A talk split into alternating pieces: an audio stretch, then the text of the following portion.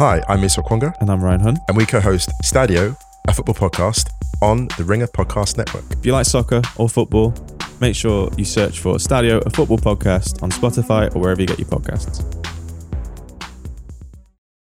This episode is brought to you by Peacock, presenting critically acclaimed originals for your Emmy consideration. Stream limited series Apples Never Fall, starring Annette Bening and Sam Neill, and The Tattooist of Auschwitz, based on the best selling novel. Plus, TV movie Mr. Monk's Last Case and the semi animated In the Know from Mike Judge and Zach Woods. Finally, head to the Highlands with Alan Cumming in the hit competition series The Traitors. Peacock is your consideration destination this Emmy season. This episode is brought to you by Max, presenting the HBO original, The Sympathizer. Based on Viet Thanh Nguyen's Pulitzer Prize winning novel, The Sympathizer is an espionage thriller and cross cultural satire about the struggles of a communist spy during the final days of the Vietnam War and his new life as a refugee in Los Angeles. Don't miss what the Rolling Stone calls a tour de force. Eligible for outstanding limited series and all other categories. It is Monday, October 24th. We're almost 10 months into 2022, and we're in sort of this doldrum period before Halloween. A lot of horror, a lot of things rolling out. We had Black Adam this past weekend that did okay. But now we're heading into the holiday season, the final two months of the year, and there are many, many different projects coming out, some big swings from the entertainment companies. Um, that's why for this episode, I thought it would be interesting to get into who has the most at stake. So I brought in Lucas Shaw, my normal Monday morning quarterback, to go through a list. Everyone loves lists. We're going to rank the top five or six biggest swings of the rest of 2022 and who has the most to gain or lose. From The Ringer and Puck, I'm Matt Belloni, and this is The Town. All right, we are here with Lucas Shaw of Bloomberg. And Lucas, we are going to do one of our countdowns today. Uh, Got to give the listeners what they love and always get good feedback on these. We are going to go through what we have decided are the biggest swings with the highest stakes and the most at risk for these companies. And then we'll go back and forth and do our top five or six. Um, and then we will crown. Actually, let's start. Let's just crown the biggest one because I think you and I agree from the outset what the biggest swing, the biggest risk of the rest of this year is. And it's got to be Avatar 2, right? Oh, far and away. I mean, it's a, a two hundred fifty million dollar movie that is part of, or the the first of what is it? Four, four movies to come, three movies to come. It's this one plus three more that James Cameron has has decided he's going to do, and the numbers on this are hilarious. Yes, it's 250 million. They're saying it's probably much more, but it's hard to judge because he has set up the infrastructure to make all these movies. So it's you know it's one of those where he spends a lot now and it'll be amortized. But this movie was supposed to come out in December 2014 literally eight years ago. I think producer Craig was in diapers. I mean, this was first. This was supposed to be the first of, um, you know, three in a row, that four in a row that would come out every two years. And then, you know, he decided that he had to create the performance capture technology so that he could shoot underwater. Uh, then, you know, the studio got sold. I mean, this this movie's Yeah, been in this is a- development. Disney inherited it from Fox, which released the original Avatar more than a decade ago. And on the one hand, it's that was the most successful movie of all time, or kind of that and Titanic, two Jim Cameron movies. But you have to wonder, you know, you, t- you talk to people close to Jim Cameron, close to the movie, and they insist that like that fan base is still there, still passionate. They re-release the original movie and it makes a bunch of money in theaters and it's going to be huge overseas. But I, does anyone remember anything about the original movie? I guess does that matter? It doesn't matter. It, all that matters is it's a spectacle. You know what it is, and it's an overseas audience. I mean, look what happened when they re-released the movie last month. It grossed seventy-five million dollars. No new footage. No nothing new about it. Just here's a movie you know, and let's put it back in theaters. Grossed seventy-five million dollars worldwide, and it grossed double overseas. So that's the audience for this movie. If this movie can galvanize that overseas audience and can make people excited about the 3D spectacle. The big difference here between now and 2009 when the first one came out is that 3D was a novelty then. people were interested in this movie because it really took advantage of 3D technology. Here we are 13 years later, 3D is sort of passe. And I've talked to Jim Cameron about this in the past, and he says, okay, people don't like bad 3D.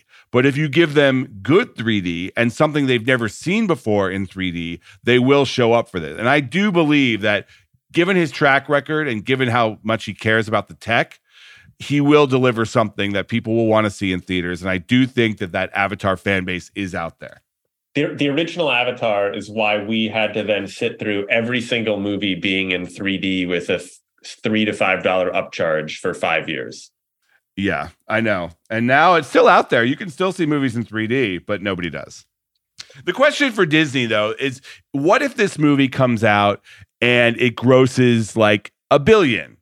You know, and people say, oh, okay, it's fine. We'll check this out. And a billion dollars would be great for any franchise, right?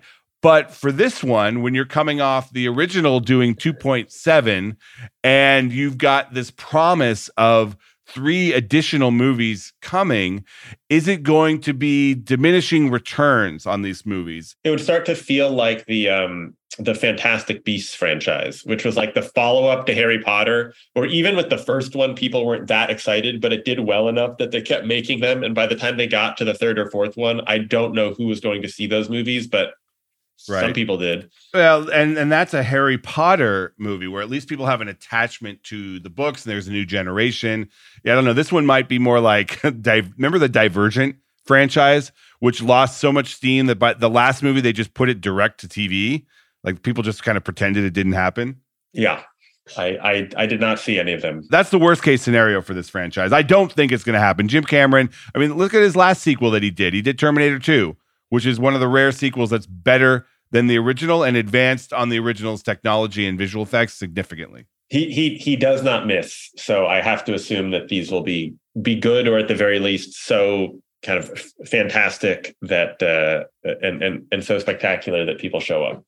All right, and fun fact: Vin Diesel is apparently in this movie, and what could be better than that?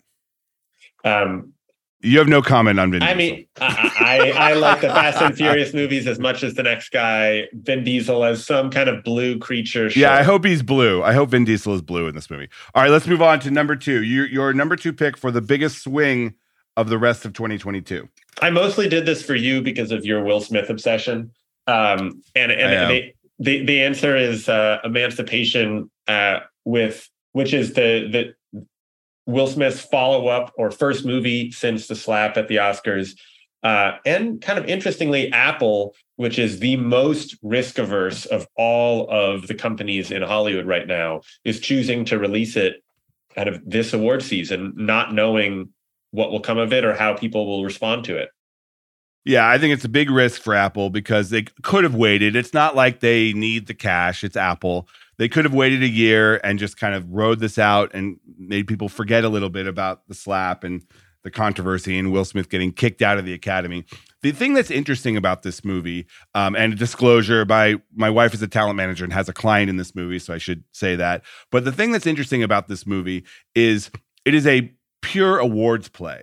They were counting on this movie and the performances in this movie to generate Oscars this year. Now with everything up in the air with the movie, it can still be nominated. Everyone, including Will Smith, can be nominated. He cannot attend the Oscars. He resigned his membership and they banned him from the ceremony. But he can be nominated. Uh, you know, Ben Foster can be nominated, the other uh, a standout supporting actor in this film. Uh, all of the creative, the other creative, Antoine Fuqua, the director. So the question is, will the Academy embrace this movie? And I initially thought no, that they would not. But the more I talk to people that are voters, the more they tell me, you know, if it's good, I'll evaluate it like any other movie.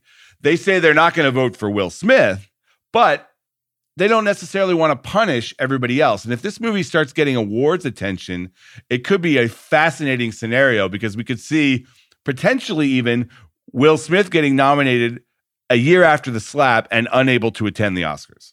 I mean, we should be clear. The the the risk or the stakes here are not financial in in any way. This movie could come out and nobody could see it and that would be fine for Apple. They could Apple could release 10 movies that nobody sees and it wouldn't matter. They do. Yeah. I mean, name the last Apple movie you watched. But it but it it does raise the the possibility of like a negative press cycle around Apple or certain distractions which they have studiously avoided thus far in their kind of foray into Hollywood. Yeah, and I think the messaging will be that they are releasing this movie because it's a great movie and because there are hundreds of people that worked on it that deserve their creative work to be seen and they're not going to let the bad acts of one person derail that. Or or this will be I mean the, what I want to know is if this will because it is coming out if this will be the like the Will Smith redemption tour where he like finally figures out the right way to talk to people knowing that he you know didn't commit some horrible crime. He was you know just made a mistake on television. But yeah i mean i, I would argue it's a little bit more than that um, but and the reputational damage to the oscars itself is pretty significant but they have taken care of that and they've banned him from the ceremony. The the narrative on him could switch here. You're right. It could be that this performance is so transformative, and he apparently he's excellent in the movie. He plays an escaped slave. He's never played a role like this in his career. It's very difficult to watch, apparently, but it's very good. Um, and if that narrative switches, he could get nominated, and then it would be, I mean, it would just be the height of the Academy to ban him one year and then nominate him the next. It would be amazing. I'm here for it. All right, so let's move on to number three. My number three pick for the biggest swing of the rest of this year is CNN election night the new CNN. Uh, if you haven't been following, CNN has a new leader under its new owner, Warner Brothers Discovery, Chris Licht, who comes from the Stephen Colbert Show. He's been making some changes at CNN. He wants it to be less partisan, less of a political volleyball for the right wing to say that CNN is anti Trump or anti conservative. He has brought in more, you know, conservative oriented commentators. He fired Brian Stelter, the the reliable sources host, who was perceived as being uh, anti Fox News. He's moving Don Lemon out of the primetime slot. Per, it, perceived as being anti Fox News. he is anti Fox News, but but if you talk to Brian, he would say he's pro truth he's not anti-Fox and he's a media reporter, so he has to stand up for the truth. But yes, he was a constant punching bag for people like Tucker Carlson and Sean Hannity, and he is now gone. Um, Chris Licht has also moved Don Lemon out of prime time into a morning show slot with Poppy Harlow and Kaitlan Collins. But the big test of the new CNN will be election night. That is one of the tent poles. It's where CNN ratings tend to spike. And this will be the first showcase of the new Chris Licht CNN in a big spotlight moment. I guess I'm I feel like it's going to be fine because election nights are when even even Fox News, which is for the most part a very conservative network, plays it more down the middle. I mean, obviously there's slants to everyone's coverage, but you know, Fox was famously early to call Arizona for Biden. Sure. I mean, they have that election, they have that polling group that's like neutral. I, I, feel like the bigger the bigger challenge for CNN has more to do with like mornings and prime time, and the election is going to be fine for them. They're going to get a bunch of ratings. People rely on them for the for the still rely on them for the election. I guess you could persuade me that it matters because they're going to be testing out slightly different roles for talent. Well, I just think it's a it's a showcase for them. I mean, it, all the changes that they've made on CNN don't really matter because not that many people are watching. This is a sample audience. People like me who don't watch CNN normally do watch them on election night. And if I see something that strikes me as different or a personality that I find interesting or smart, perhaps that is something I would check out in the future. They will also get a chance to showcase promos for all of their new stuff that's coming. So I do think it's like it is a it is a moment for CNN to either shine or tell us that they are different. Yeah, Fair. This episode is brought to you by Max, presenting the HBO original True Detective. When the long winter night falls in Ennis, Alaska, the eight men who operate the Tsalal Arctic Research Station vanish without a trace. To solve the case, detectives Liz Danvers and Evangeline Navarro will have to confront the darkness they carry in themselves and dig into the haunted truths that lie buried under the eternal ice. Don't miss the series BBC calls Fierce and Absorbing, eligible for Outstanding Limited Series and all other categories. All right, let's move on to number four, your number four pick for the biggest swing of the rest of 2022. Uh, I went with Glass Onion, the sequel to Knives Out, uh, for net, which Netflix will release for a week in theaters at the end of November and then on streaming in December. Uh, somewhat similar with the Apple one. This is this has less kind of huge business stakes, although Netflix did spend a small fortune to get the rights to make two sequels to Knives Out, and is and is more uh, a symbolic one where despite lots of debate internally at the company, despite constant kind of conversations with theaters, Netflix is really sticking with the we're going to put our movies on streaming. We'll release them in theaters for a week or two to make the filmmakers happy, to qualify them for awards, but we don't see it as a business opportunity. This is a little bit different than what they've done normally because it's a movie that was a huge hit in theaters a few years ago and presumably would have been a big hit in theaters if it were released that way this year. And I think that the, the challenge for Netflix is proving or showing that this can be as big a cultural moment as the last one was. Because the main thing that I think Netflix has struggled with on the film side, besides having kind of too many and not good enough movies, is that even their big wins kind of burn really bright and then fade very quickly. They do not last in culture for a long time in the way that you know Top Gun did earlier this year. Or even the first Knives Out. I mean, that's why Yeah. this is a good test case because it made $300 million worldwide, sort of came out of nowhere. This is not a big budget action spectacle. It was a pretty well done murder mystery with stars. And it became a cultural phenomenon so much that the rights to two sequels sold for more than $450 million to Netflix. And that's why it's interesting now because they're they could just be capitalizing on this and say, okay, we're gonna put it on the streamer, come watch it on Netflix. But a combination of factors here. First of all, the filmmaker wanted it to go to theaters, so they're doing it for the filmmaker Rian Johnson. They the theater owners have been just chomping at this, and you've written a little bit about this, and I agree with you that they were naive to think that Netflix was ever going to do a meaningful theatrical play for this movie. Uh, putting them in theaters for a week around Thanksgiving is a marketing exercise mostly. They're not even going to report box office. It is for the filmmaker and for marketing and to maybe throw a bone to the theaters. But the, the fact that these theater owners thought that this was the sign of Netflix changing their tune, uh, not right now. I think at some point Netflix might have to for their financials. They might say, you know what? We could get a couple hundred million dollars from theaters and it probably won't hurt us very much when we then put the movie on Netflix 45 days later. But that's another conversation and they are not there yet.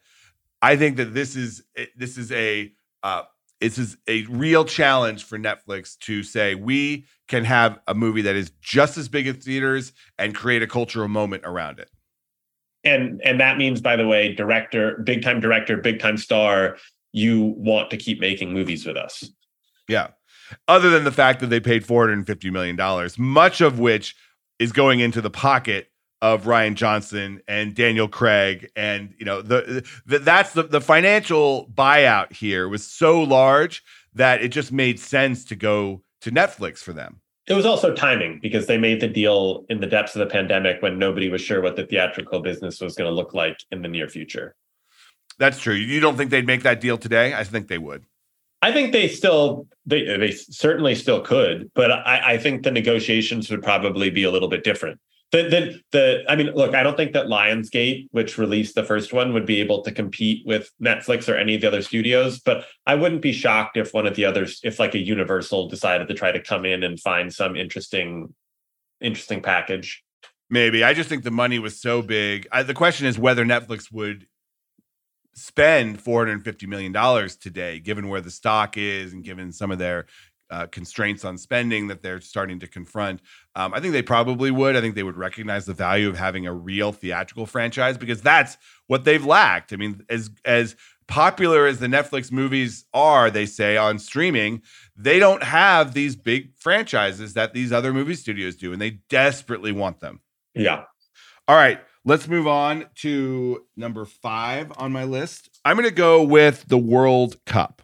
I'm saying the World Cup, the soccer tournament, because it's a little different than it has been in the past. First of all, it is taking place around the holidays in this country. The the tournaments in in Qatar, Qatar, Qatar, however you want to say it, and because of the heat, they wanted to keep it out of the summer. So it's taking place in November and December around the holidays in this country. Uh, it is on Fox still, which they've been there for many years now. But Fox and Telemundo, which have the US rights, that deal is coming up after the next tournament. And the speculation is that they will probably work on an extension or take the rights to the market before the next World Cup in 2026. So there's a lot of pressure on Fox and Telemundo to generate, you know, significant audience on this one. Um, and I think that's going to put a lot of uh, pressure on them.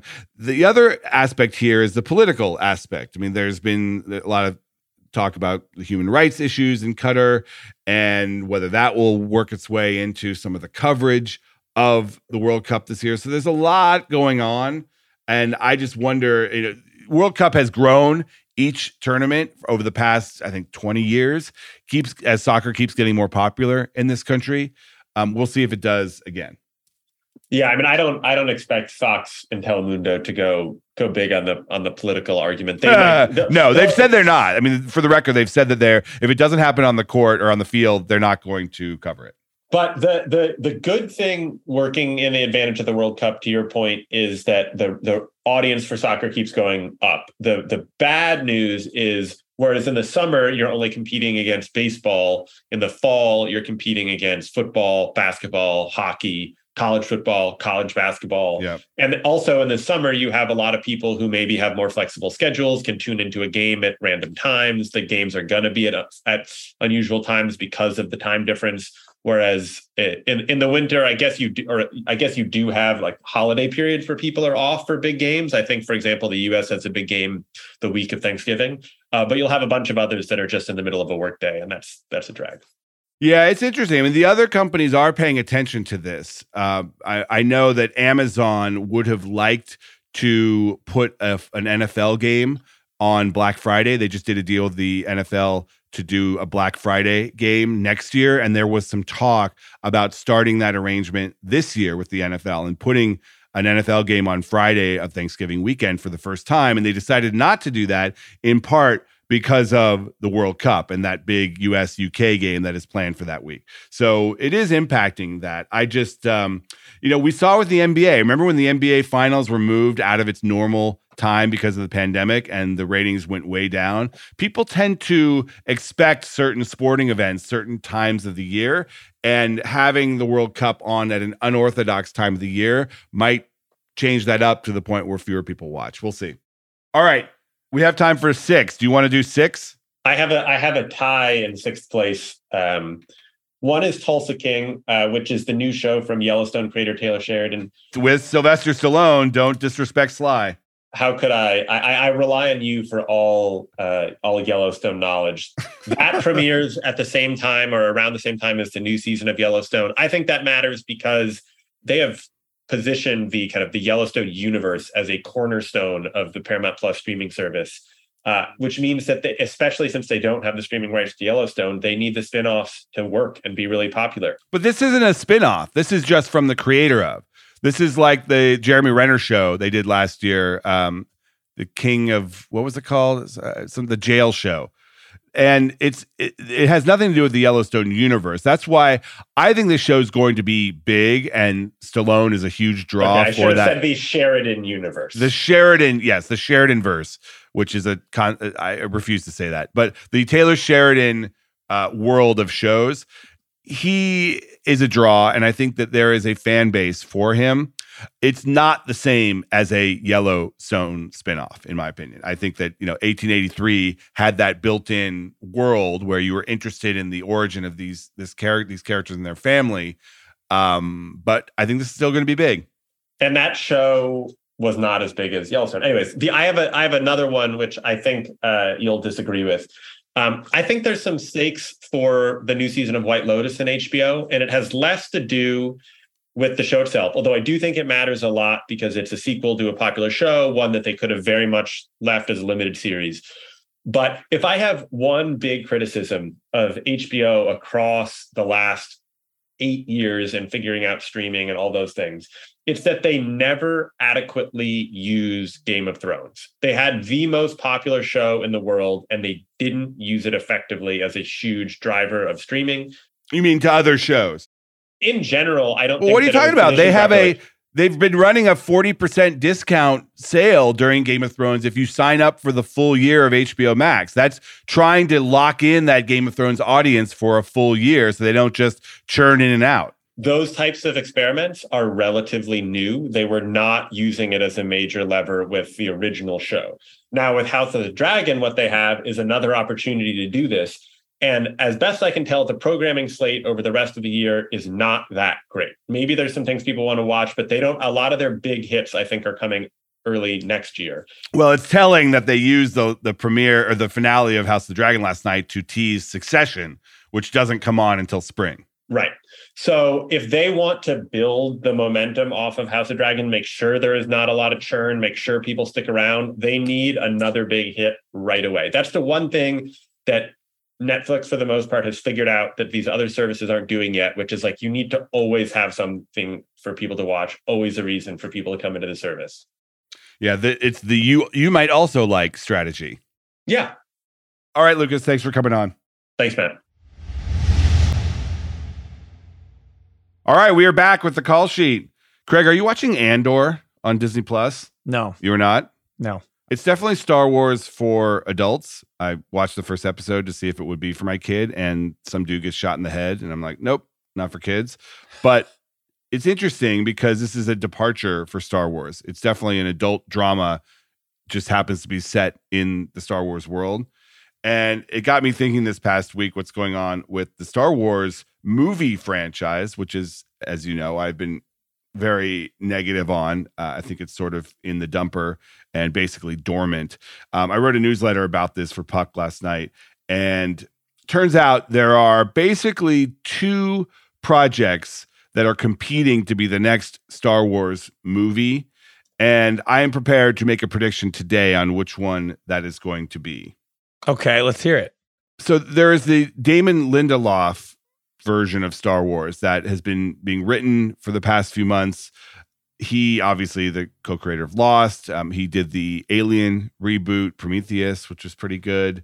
And he's got he did Watchmen. He's got a, a project that he just set a director for uh, this woman uh, Sharmeen Obaid Chinoy, uh, who has done episodes of Miss Marvel. She was actually a documentary director as well.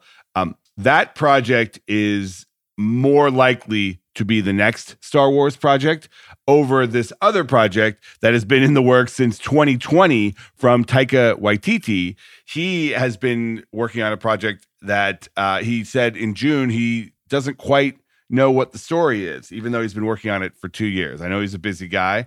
He's got a screenwriter named Krysty Wilson Cairns. She's got a new movie out called The Good Nurse with Jessica Chastain, and they're working on a Star Wars project together. But he is down in New Zealand right now working on his HBO Max show, Our Flag Means Death. So the chances of him actually focusing on Star Wars in the next six months pretty slim. So my vote is the Damon Lindelof version of Star Wars becomes the next Star Wars movie, which has been slated for December 2025, a six year pause, whatever you call it, break, hiatus, reset, hiatus.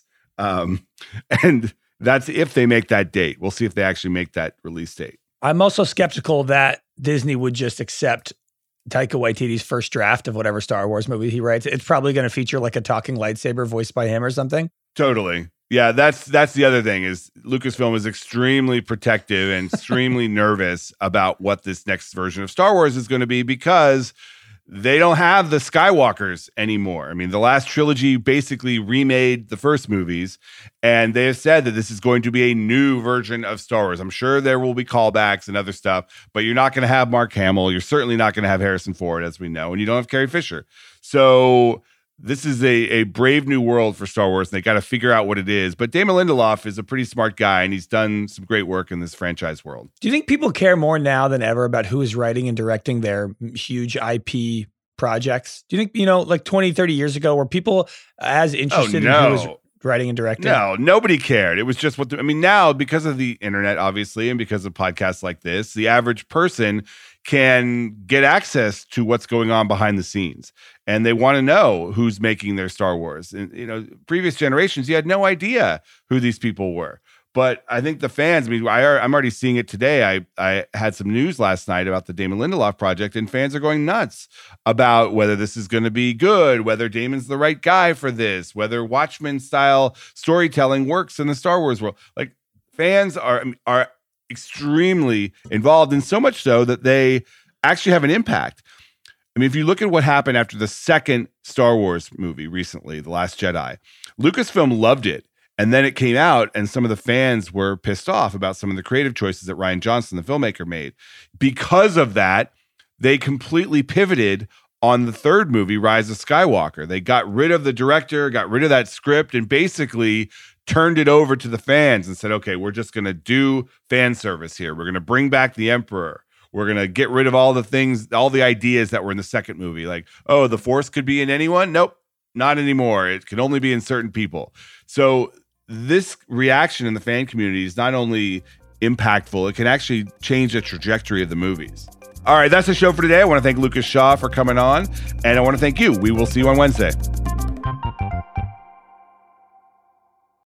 This episode is brought to you by State Farm. You might say all kinds of stuff when things go wrong, but these are the words you really need to remember. Like a good neighbor, State Farm is there. They've got options to fit your unique insurance needs, meaning you can talk to your agent to choose the coverage you need, have coverage options to protect the things you value most. File a claim right on the State Farm mobile app and even reach a real person when you need to talk to someone. Like a good neighbor, State Farm is there.